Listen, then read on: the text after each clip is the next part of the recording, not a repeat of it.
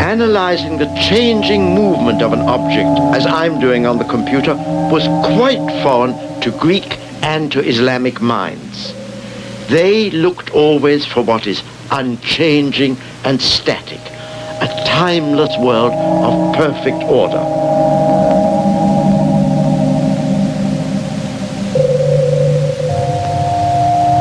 The most perfect shape to them was the circle. Motion must run smoothly and uniformly in circles. That was the music of the spheres.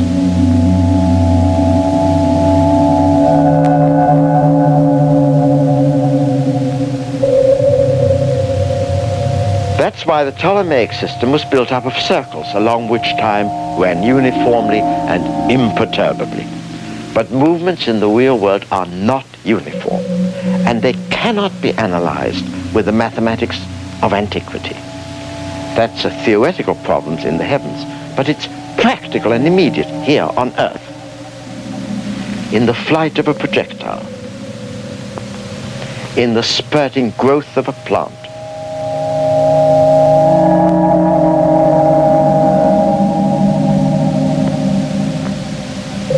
in the single splash of a drop of liquid that goes through abrupt changes of shape and direction.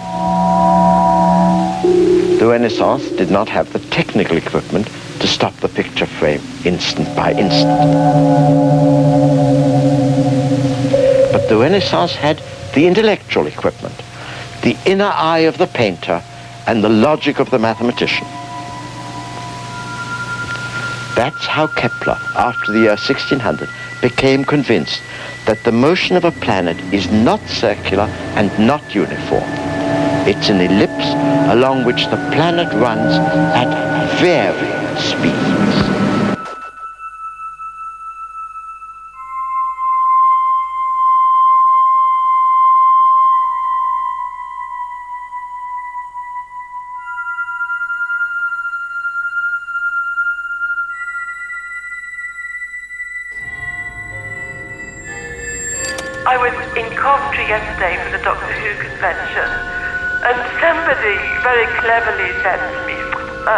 Same year I was born and bred in Coventry. Coventry, born, bred and split.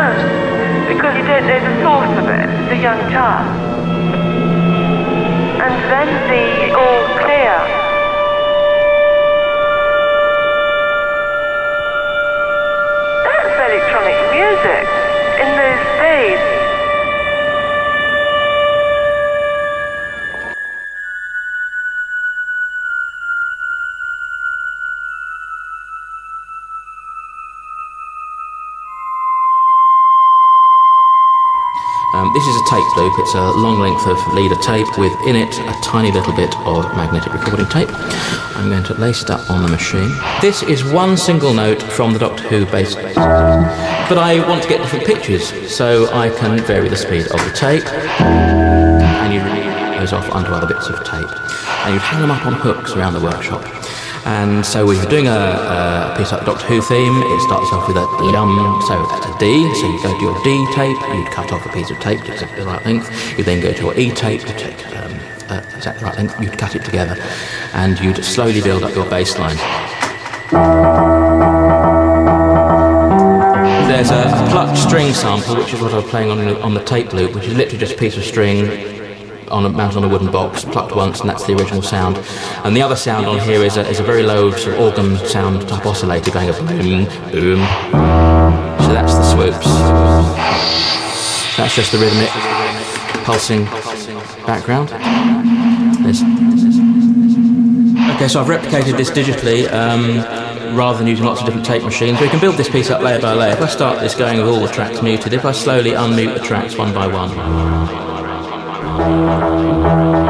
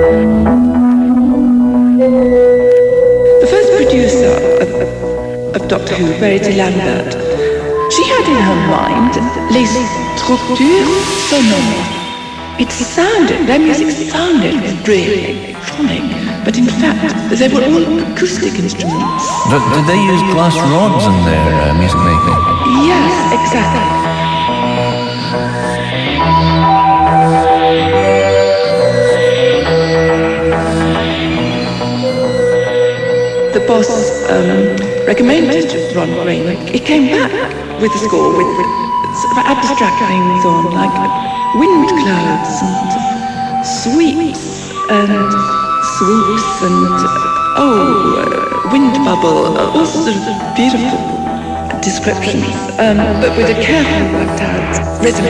Yeah, it was very, very subtle the way he wrote the rhythm. It was a magic experience. It, it, it was because I, I, I couldn't see the was going to sound, and it was just Ron's brilliant oral imagination. Because when he heard the result, oh, he was ready to. Ron Grainer, upon hearing it, says it's amazing because he had expected a whole band to have been needed to have done it. Um, it's amazing, but did I write it? To which Delia has supposedly uh, replied, well, most of it. Which to me is a very Delia sort of reply. Not anything of it was done in real time.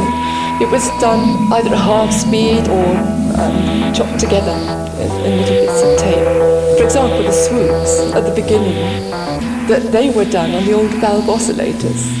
One of the unsung heroines of the workshop, and the woman responsible for the unearthly sounds on the Doctor Who theme, was Delia Derbyshire. Delia was a magic person. She she did find some things the the actual getting the ideas out difficult, but the ideas were all there. She's much very quiet, and, until she lost her temper when she was absolutely unbelievable. Um, she had done a lot of work with with sound, elect, uh, not electron, well, electronics, basic electronic stuff, and musique concrète. Forty years on, her pioneering work is still an inspiration to musicians working in the electronic field. It's more Delia Derbyshire stuff that I've kind of seemed to gravitate towards over the over the last few years. Um, I had a compilation that a friend of mine made me of of things. I love the thing with the camel. I think it's about a, a trip through the desert. It's got her voice on it or something. It's a desert thing. What's it called?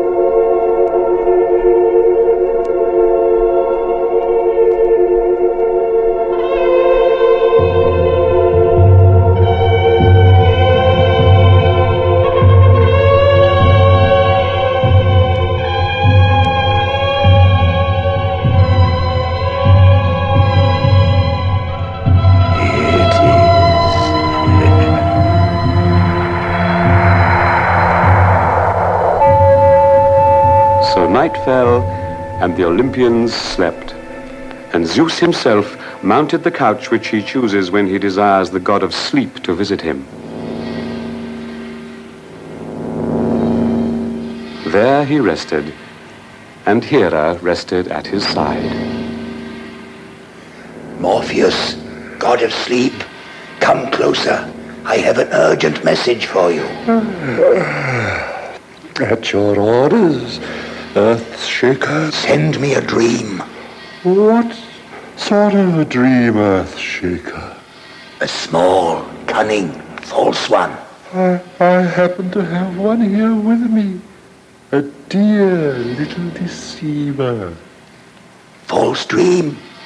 Are you there? Yes. All night is used. Fly down to the Greek ships. Seek out King Agamemnon. You'll find him in the big painted hut. And give him this message in my exact words. Hush. I will whisper it to you lest my jealous queen snoring here beside me should overhear. Rouse, rouse your splendid army and march without delay in mass against the Trojans. Great Troy is yours today. I obey. But uh, first, false dream, you must disguise yourself as Nestor, king of Pylus, whose counsel Agamemnon values more than any man's. I obey. If the sound we want exists already in real life, say, we can go and record it. The sound I want for the rhythm of this piece uh, needs to be a very short, dry, hollow wooden sound I can get from this. And then the sound for the punctuating chords, I want the sound of a short wire stri- string being plucked.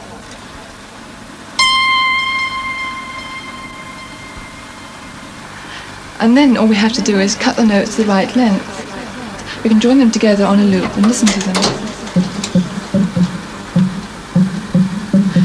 And then with the higher notes of the rhythm, again we join them together on a loop and play it in synchronization with the first take.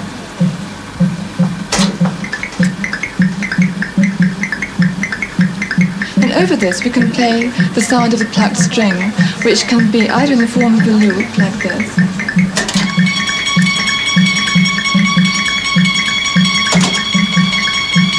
that's in synchronization, or in the form of a band on a tape.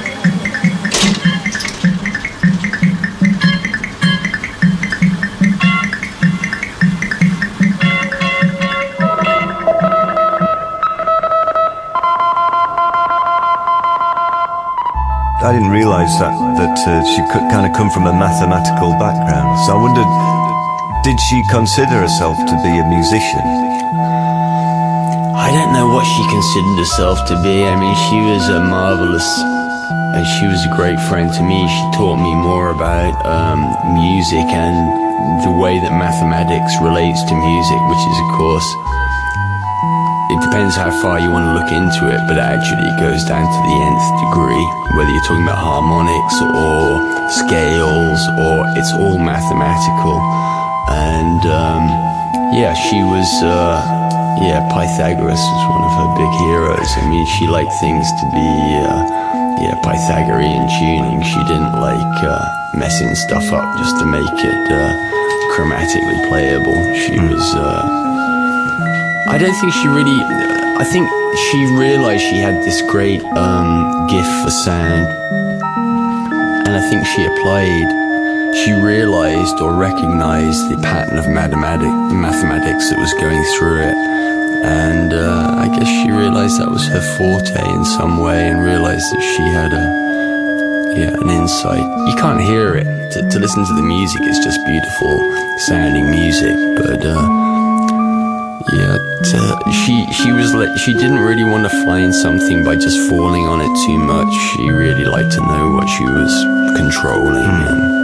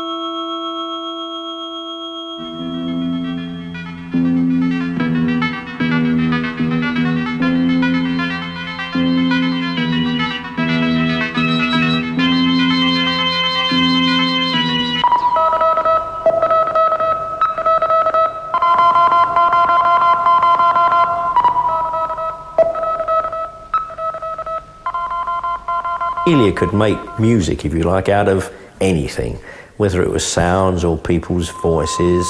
But I think she was much better at radio. Oh, the radio was the most important thing in my life. Just listening to the radio was my education. And so I got music, music, music. Her whole life revolved around music, really. Just talking to people about music or actually writing it or listening to it on the radio. Classical music, usually. When I was doing the inventions with Barry Bermange, he wanted sounds which would sound like a Gothic altar piece. Oh, I said, yes, what a good idea. But what do you really mean? What sort of sounds? He said, well, give me a pencil and paper. I did. And with great care and elaboration, he drew me a beautiful Gothic altar piece and said, that's the sort of sound I want. That's the sort of sound I want.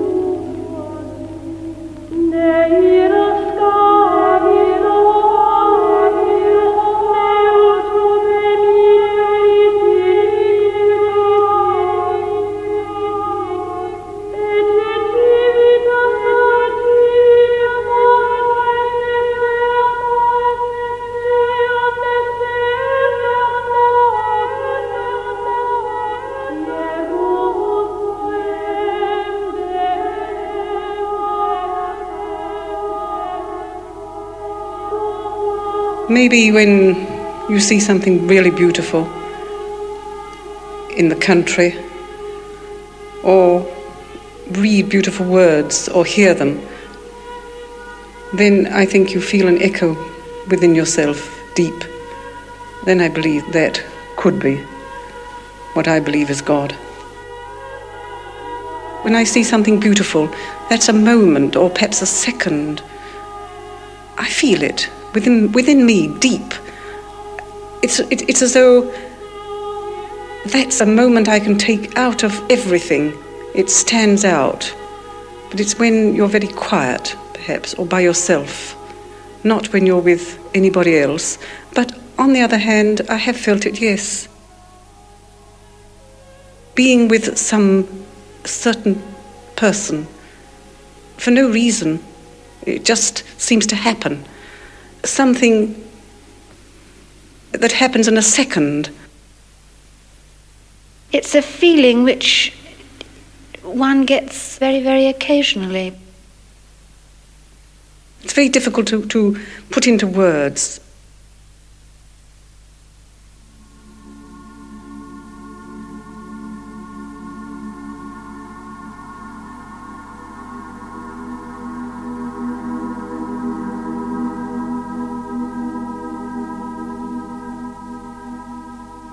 I am much more aware of it when I'm in wide open spaces,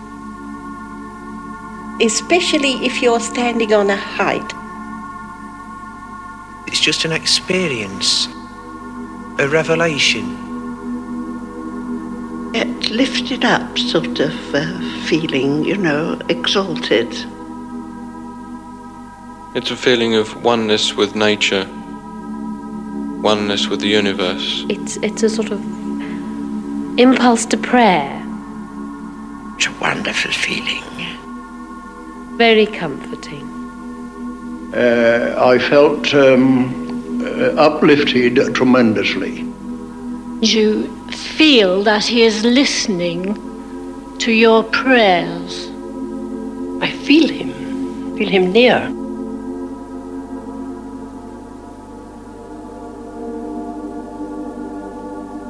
Even here, as we sit here, we know He is with us and listening to us. He comforts us always, and that is why God is everywhere. I think He is everywhere. I think at moments when you pray, that is when you feel that God is here. I see Him mostly When I'm praying. When I'm in wide open spaces. When you see something really beautiful. Kneeling down in a church and praying. When I see a nice country, the hillsides, glens. When I see a newborn baby. Or read beautiful words or hear them. That is when you feel that God is here. Future perfect. Mason Hoffman Raggett.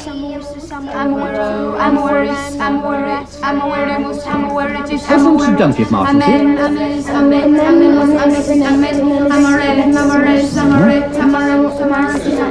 Perfect subjunctive. Lines and dice.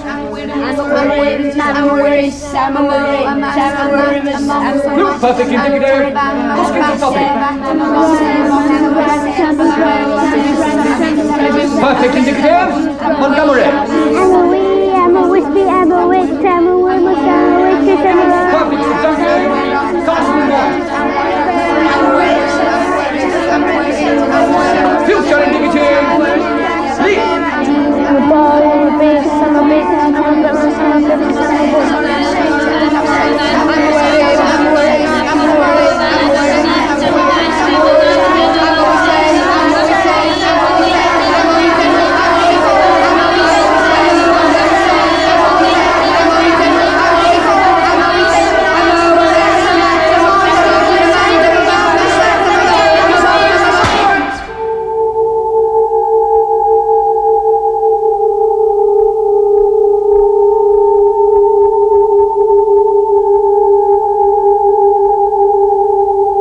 Most of the mathematically derived music on this record was produced as a byproduct of scientific research in communications.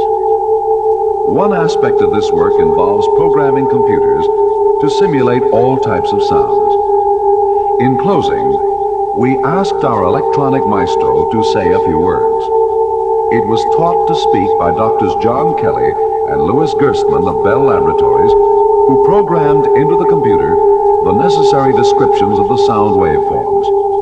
So, from all of us musically minded mathematicians, both human and electronic, the computer says, Thanks for listening.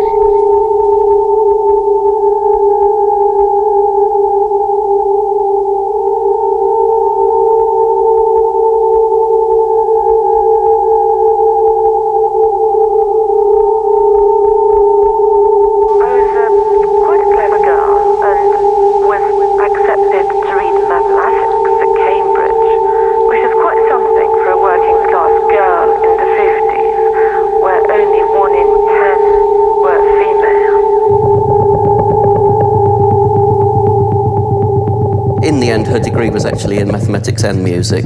So her approach to music was very mathematical.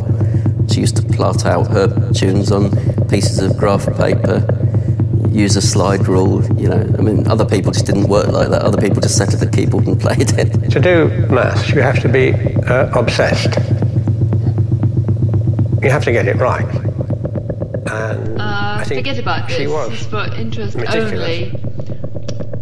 Okay. When she first came to the workshop, she rummaged along the bookshelves and said, Oh, you've got uh, this book.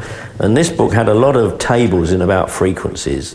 Anyway, she went through this book and she found masses of faults, of mistakes in the table. So she sat down and corrected all of those before she started, you know.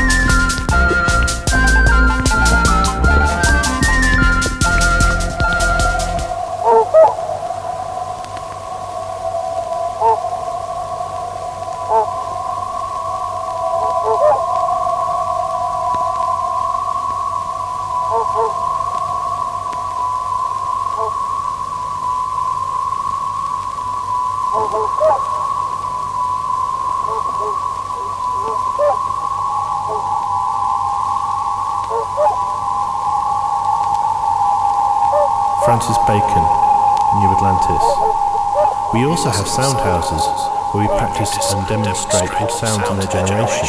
We have harmonies which you have not, of quarter sounds and lesser slides of sounds.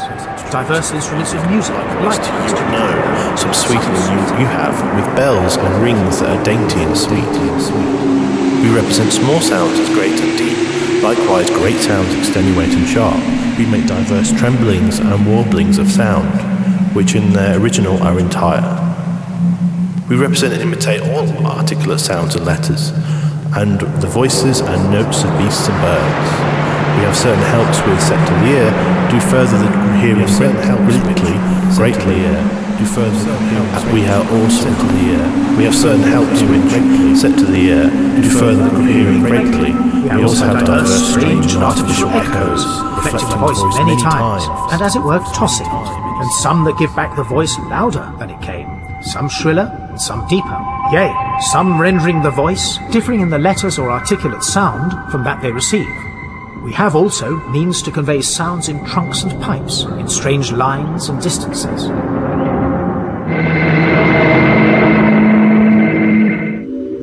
That astonishing text was written in 1624 by the philosopher Francis Bacon in his book New Atlantis.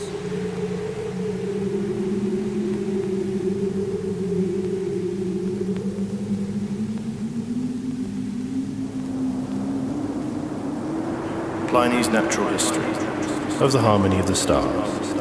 Pythagoras, employing the terms that are used in music, sometimes names the distance between the Earth and the Moon a tone. From her to Mercury he supposes to be half this space, and about the same from him to Venus. From her to the Sun is a tone and a half. From the Sun to Mars is a tone, the same as from the Earth to the Moon. And from there is half a tone to Jupiter, from Jupiter to Saturn also half a tone, and thence a tone and a half to the zodiac. Hence there are seven tones, which he terms the diapason harmony, which means the whole compass of the notes. Yet this Saturn is said to move in the Doric time, Jupiter in the Phrygian, and so forth for the rest. But this is a refinement, rather amusing than useful. Plato's Republic, Book 10.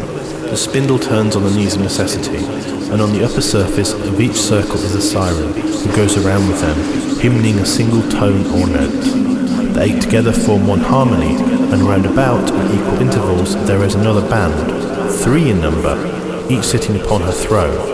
These are the Fates, daughters of necessity, who are clothed in white robes and have chaplets on their heads. Lachesis, and Clotho, and Atropos, who accompany with their voices and harmony of the sirens. Lachesis singing of the past, Clotho of the present, Atropos of the future.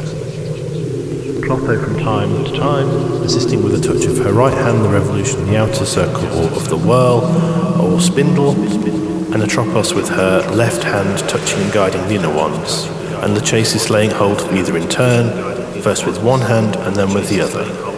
Turn, first with one hand and then with the other. Then first with one hand and then with the, the other. Then with, then with the other.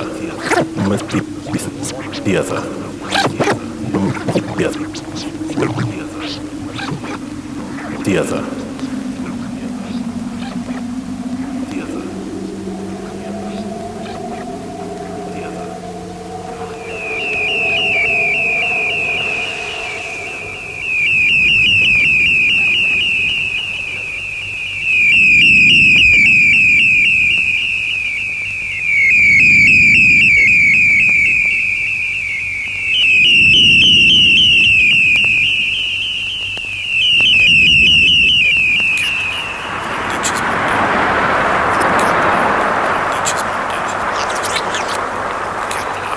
Harmonices Mundi. Oh, Kepler, Harmonices Mundi. In the celestial harmonies, which planet sings soprano, which alto, which tenor, which bass? Although these words are applied to human voices, while voices or sounds do not exist in the heavens on account of the very great tranquility of movements, and not even the subjects on which we find the consonances are comprehended under the true genus of movement, since we were considering the movement slowly as apparent to from the sun. And finally, although there is no such cause in heavens as in human singing, for requiring a definite number of voices in order to make consonants. For first there was the number of the six planets revolving around the Sun, from the number of five intervals taken from the regular figures, and then afterwards, in the order of nature, not of time, the congruence of the movements was settled. I do not know why, but nevertheless, this wonderful congruence with human song has such strong effect on me that I'm compelled to see this part of the comparison, also even without any solid natural cause. For those same properties which in Book 3, Chapter 16, custom ascribed to the base and nature, gave legal grounds for doing so and somehow possessed by Saturn and Jupiter in the heavens. We find that those of the tenor in Mars and those of the alto are present in the Earth and Venus, and those that are soprano are possessed by Mercury, if not with equality of intervals, at least proportionally. For howsoever in the following chapter the eccentricities of each planet are deduced from their proper causes, and those tenor is free, but nonetheless requires moderation, so Mars alone, with the single exception of Mercury, can make the greatest interval, namely a perfect fifth, and the base makes a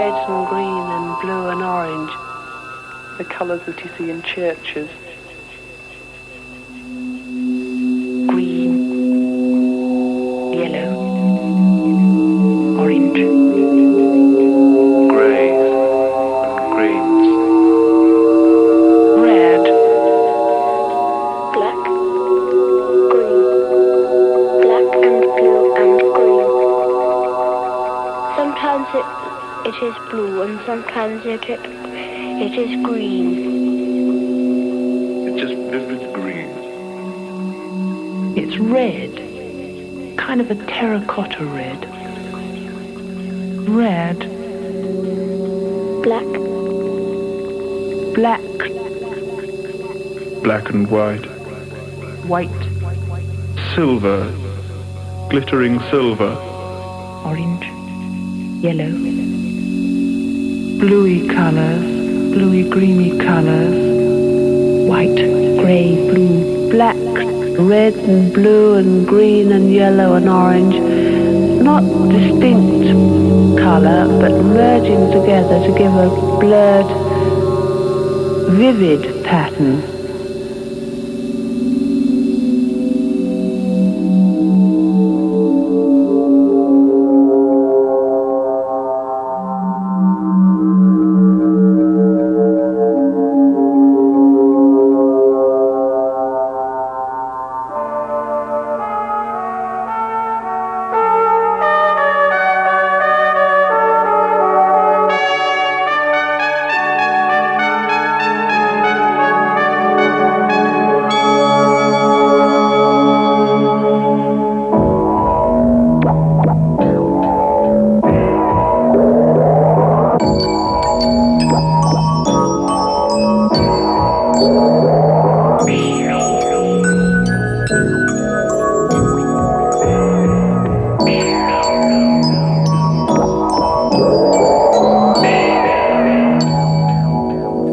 1997, of course, we take electronic music very much for granted, but back in the days when that was recorded, it was a completely different process, and that track you've listened to just now was put together at the BBC Radiophonic Workshop back in the early 60s by Delia Derbyshire, who joins us now for Radio Scotland's Original Masters. Delia, welcome to the show. Hello, John. Sometime since you heard that track, I guess. Yes, since 1968, I think. I'm, I tickled pink by it. It's charming, isn't it? I think it's absolutely charming, and uh, you know, I think that uh, what what you achieved in the radiophonic workshop is something that maybe we should define slightly for people listening to the program who maybe don't realise the processes that actually went into making that kind of music. Tell, tell us a, a little bit of the, the background of the workshop in those days. When the first boss was appointed, that was in 1958, um, there were two applicants with a drama background and three with a music background. And drama one. I was told in no uncertain terms that the BBC does not employ composers. And so it was only by gradually sort of infiltrating the system that I, I managed to do the, music. I, I think you'd call that music, wouldn't you? Oh, absolutely. I did try to use electronic sounds wherever possible. And I, think some of the sounds in what you've just heard were what I'd call objet trouvé. There were, there were bits cut out of um, other things after editing. But if I was creating a sound, um, how can I put it? I cut the front of a sound. And so that was the sort of thing that I was using in that piece. Um, although it wasn't meant as a piece of music, it, was just put together over a lunchtime. You said that these things were put together using very simple devices and, you know, very simple in, in terms of what's available to musicians or experimenters today. But at the time, these things sounded, well, quite literally out of this world.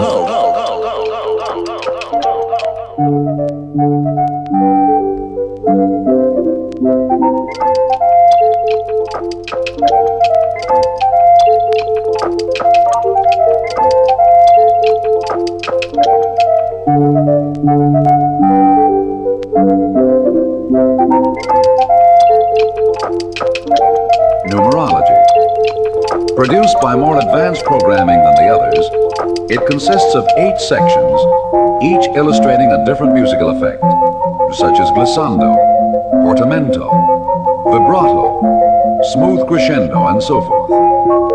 While mathematically this may be a serious work, musically it is surprisingly humorous.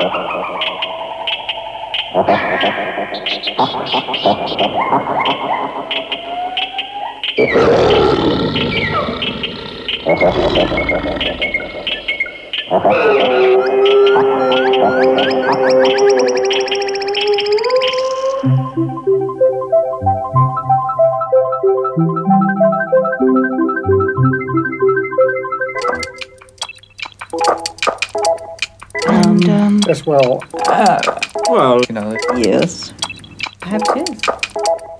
And, um, Well, speaking personally, I, I feel that. Talk out, talk out, talk out, talk out. Delia Derbyshire. Delia with us today on Original Masters. Delia, the whole concept of the kind of music that you were making at the BBC Radiophonic Workshop tended to run very much counter to your formal musical training. I mean, you, you studied music and also mathematics too. And uh, it, it was a time in the British musical establishment when people weren't supposed to do that kind of thing. And, and suddenly there, there you were swimming completely against the tide, yeah? Oh, you should see my last birthday card. There's a lovely one from America with a whole shoal of fishes with their mouths turned down, fishes in silhouette, and and one fish running, swimming the other way. That's you, is it? Yes, well, with a smile on its face, and and printed on the card was to an independent thinker.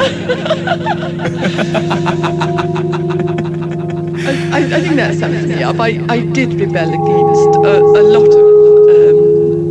Um, yes, yes, I, I did. I, I did all sorts of things I was told I couldn't do. And um, yes, I, I think I've always been um, a very independent thinker. But um, I must say that I, I, I go back to first principles when it comes to, uh, to music. I go back to the Greeks and the original, um, well, the simple harmonic series. Uh, I think that's a very healthy thing to do for anyone. the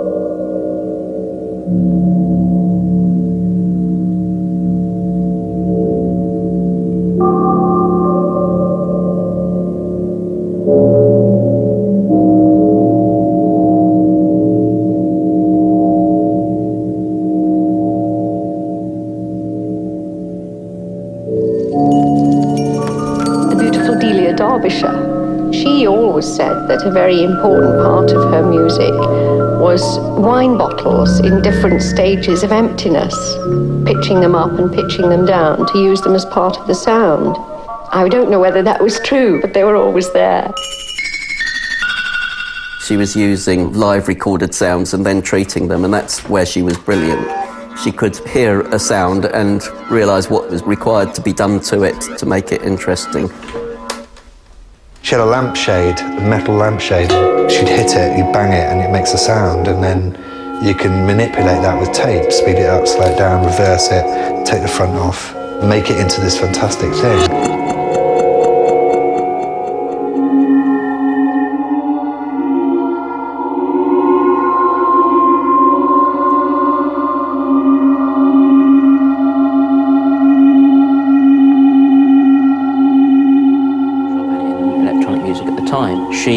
Had to come up with techniques, had to invent techniques as she went along purely in order to achieve an end.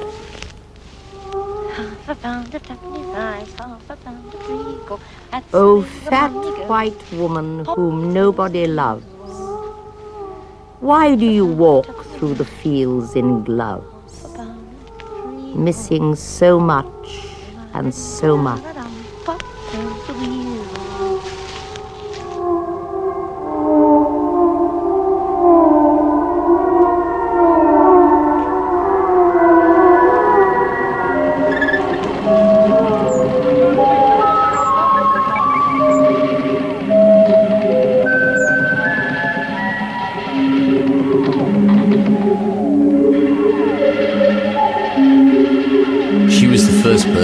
Took on on full time. They thought that no one could work in the radiophonic workshop and uh, maintain their sanity. Um, for I think I, I could be wrong. It's four or eight weeks that they thought was long enough, and she was so good at what she did that they um, they let her do another four weeks or what have you. And in the end, of course, she was the the kind of uh, the roots to it all. And,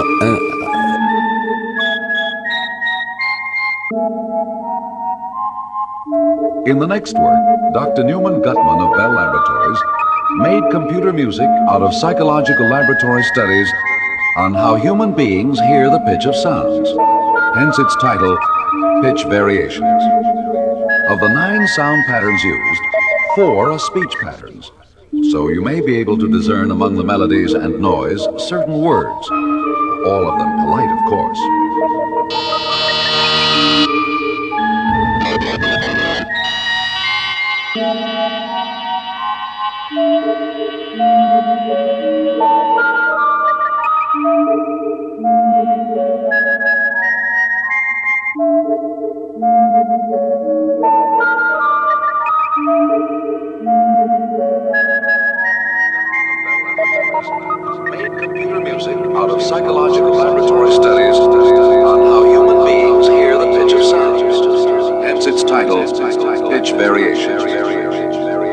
Of sound patterns used, four are speech patterns.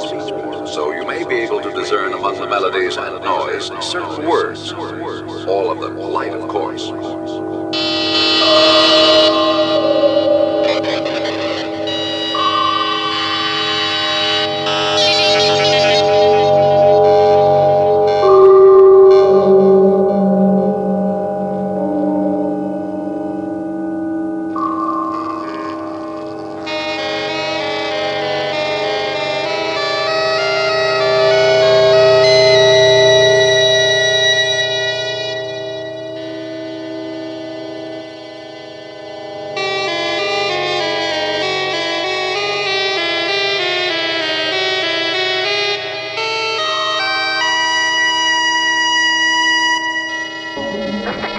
But something happened in the 70s which made it not right. The world went out of tune with itself. The world went out of tune with itself. The world went out of tune with itself. The, the world went out of tune with itself. The BBC was I confused with itself. London went wrong. The country went wrong. The world. There was something that, that went wrong, not right. The world went out of tune with itself. The BBC was out of tune with itself. London went wrong. The country went wrong. The world. There was something that, that went wrong. To me, everything was out of tune in the world. So I fled to BBC, and I thought I'd go as far north in England as I can.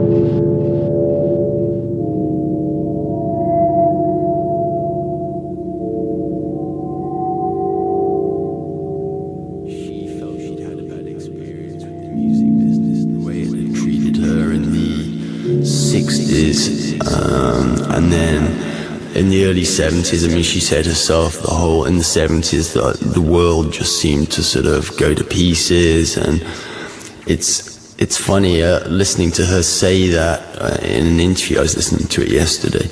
Um, but she was kind of right. I mean, with all the strikes, the terrorism, everything that was going on in the 70s, it was suddenly a really scary place to be. You know, we still had the Cold War going on, and I think she just felt alienated.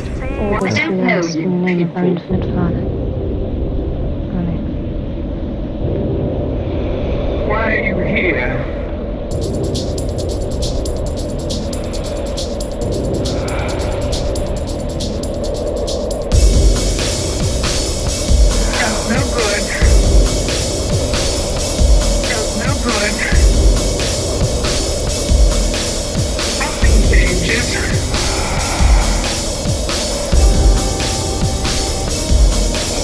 Evil house.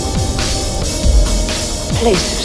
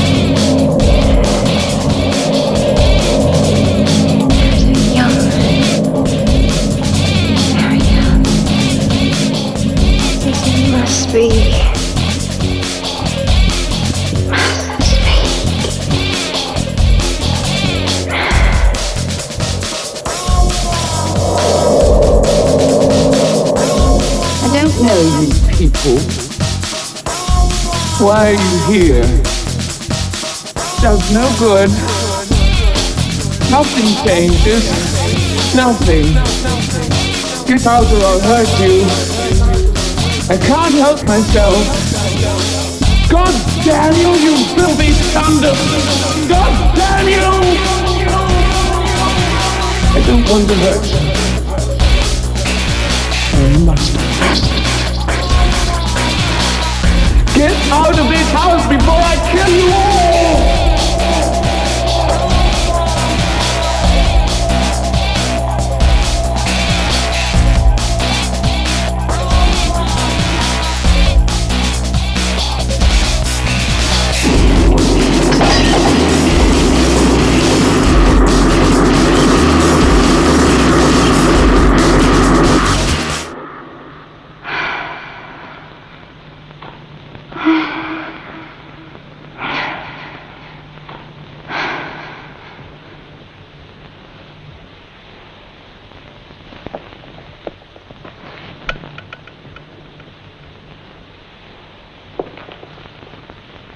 Started manifesting physical phenomena. But I'm not a physical medium. You were just now. I think at last, this century, the technology has caught up with Delia. We can now do digitally what Delia was doing in analog terms. And I think Delia would be having a ball now.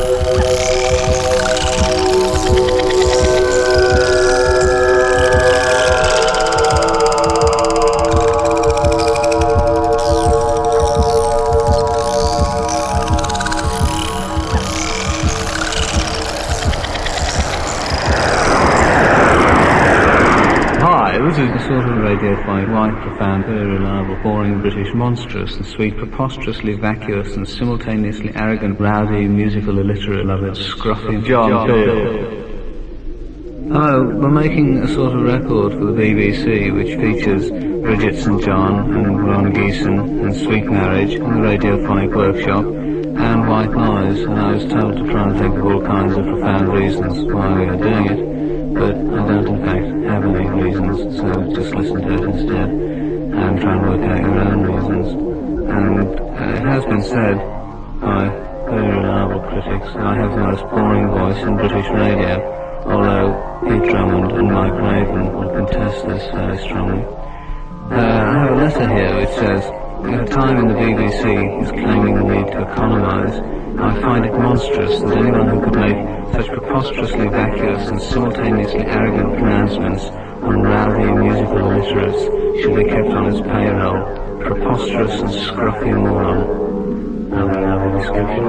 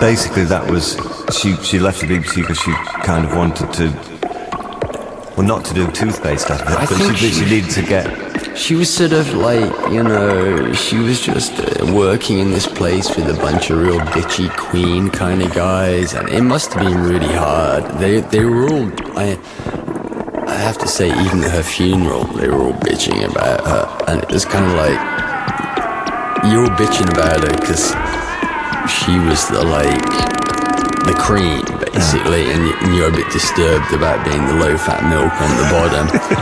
And and, you, and I guess you'll never get over that. But that was the situation. I mean uh, that's my opinion. But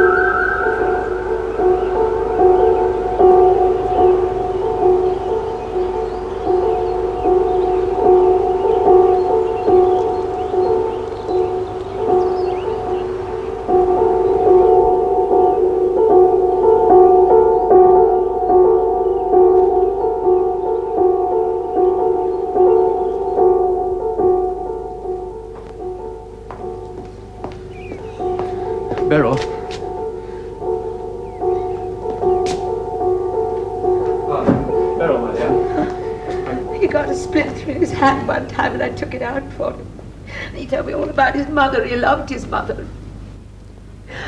Death. Death. It has a way, hasn't it, of, changing everything.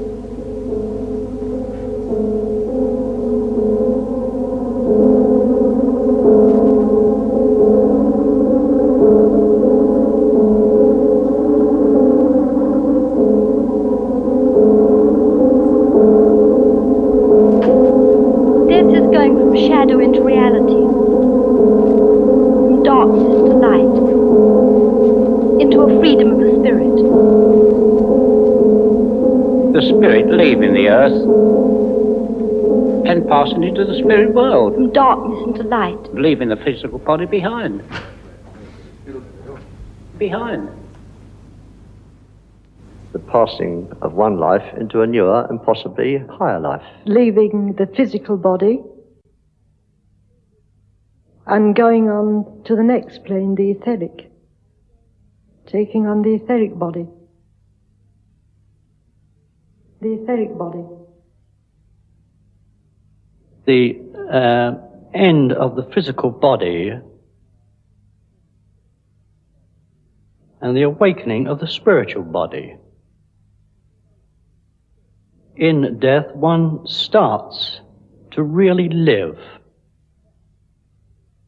The earthly condition that we have been living in, uh, in my opinion, is a forerunner of the life that we hope to see and achieve in the world to come. Death is a gateway to the next phase of life, wherein we learn to use the powers that we have gained down here, the lessons. We reap what we have sown.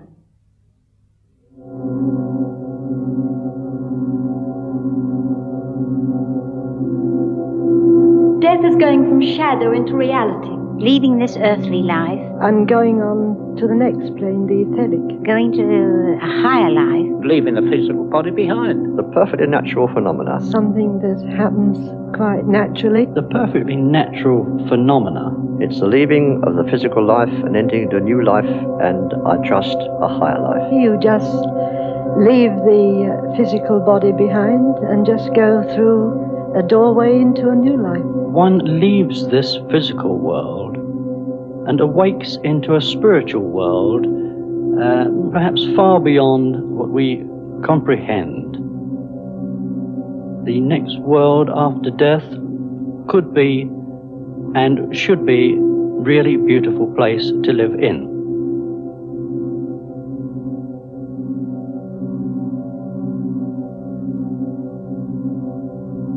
Death is the gateway to the next phase of existence. The falling asleep and waking up in another world. Death is a reality into the other world. Death is a deep sleep. Death is peace and out of agony. Death is when his God, uh, God is finished with us on earth, and we go to Him after. Falling asleep and waking up in a wonderful country. I think death is wonderful. In death, one starts to really live. Death is a reality into the next world. It is the next phase of our life, our existence. Death is a peaceful sleep. The shedding of skin. Death is a relief from pain and agony. The shedding of skin. Death is when God finishes with you on earth and wants you to enter heaven. This is wonderful for the for, for the hereafter. It is the passing on of our spirit into another world. Uh, going along, tra- traveling along um, until you get to perfection. Going to peace, perfect peace. Peace, perfect peace. Freedom of the spirit. The gateway to the next phase of life. A doorway into a new life.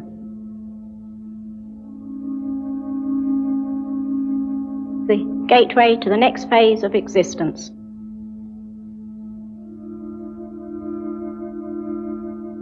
It's a natural thing, and we all have to take it when our time comes. And I look forward to that period of time. I have no fear. No, I agree. I have no fear. Death to me means happiness, a kind of release into another world. A world where we aren't tied down by the material things we have here, but are, are released into something that's wider and bigger and deeper and more wonderful than we've ever really known. From shadow into reality, from darkness into light, into a freedom of the spirit. It's a perfectly natural phenomena.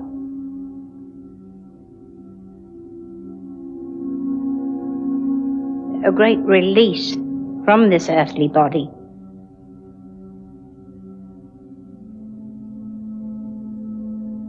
The release of the spiritual body from the physical body. Simply the passing from this life into a higher and I trust much higher life.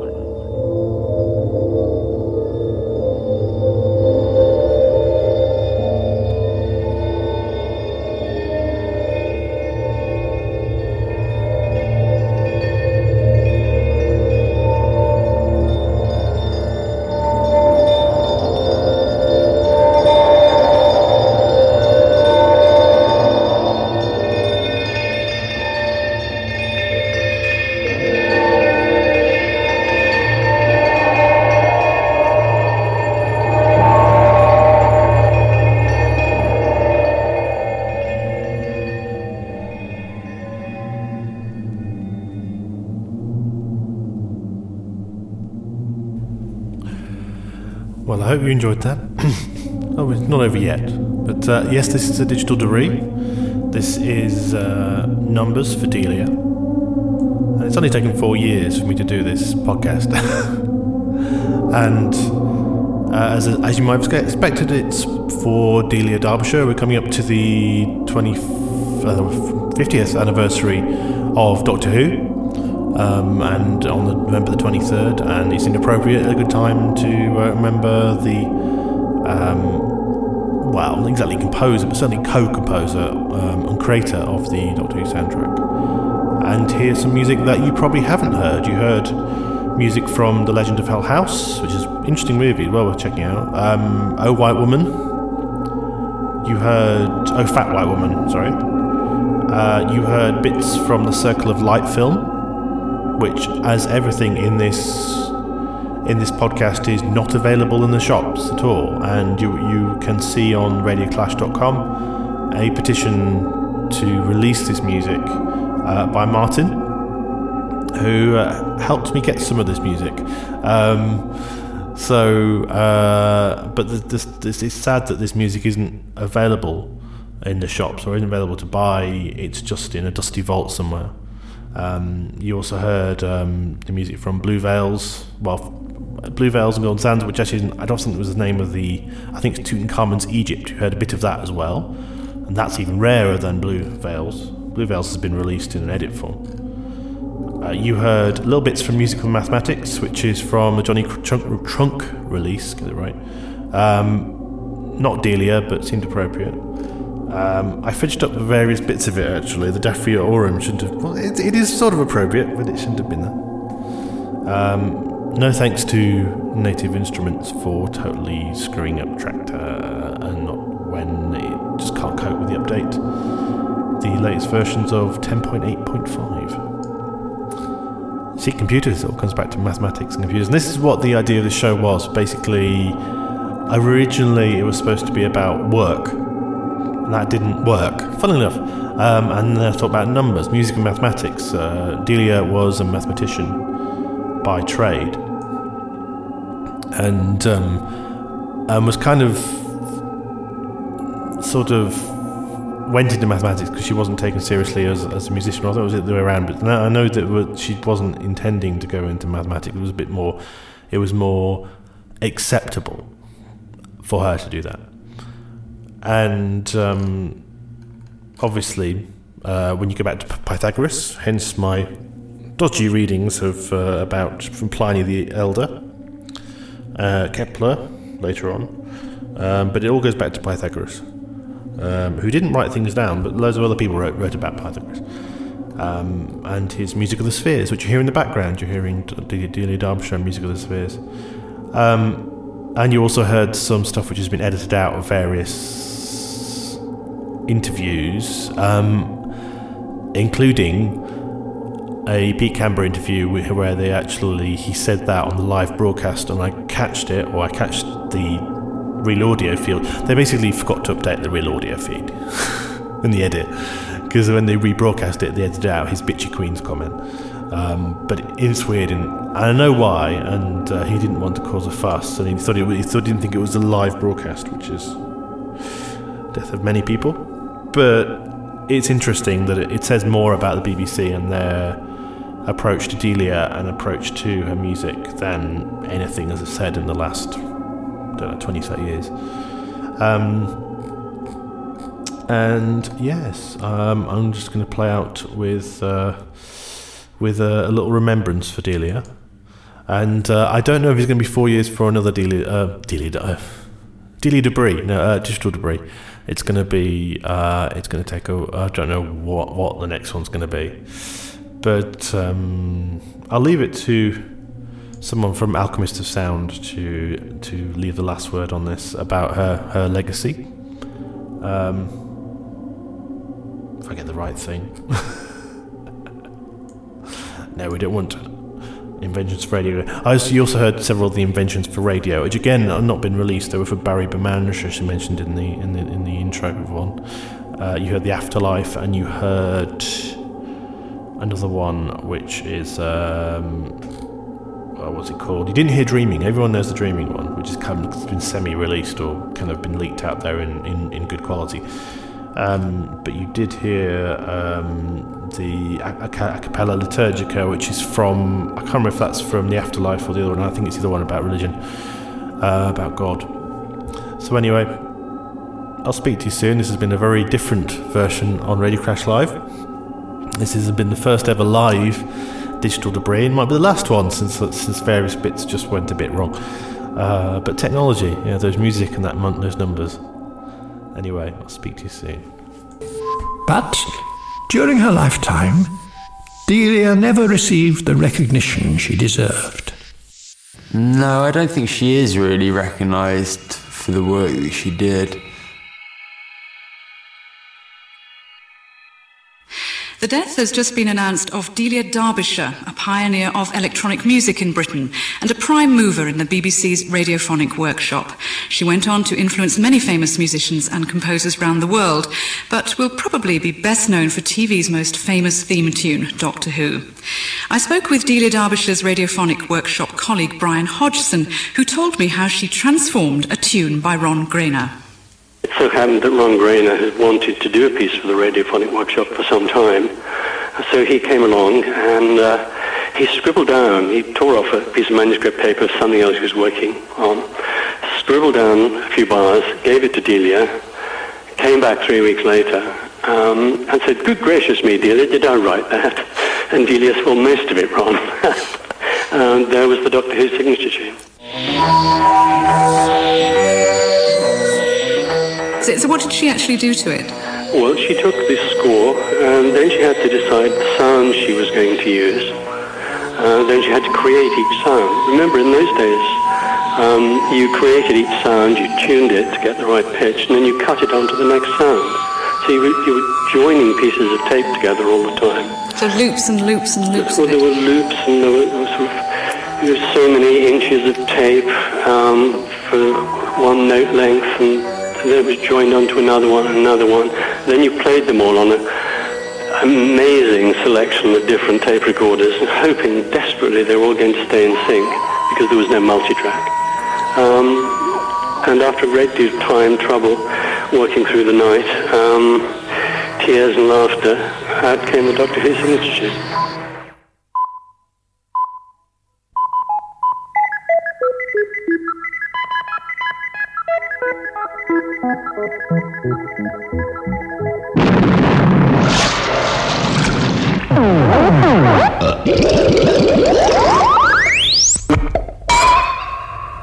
Thanks for listening.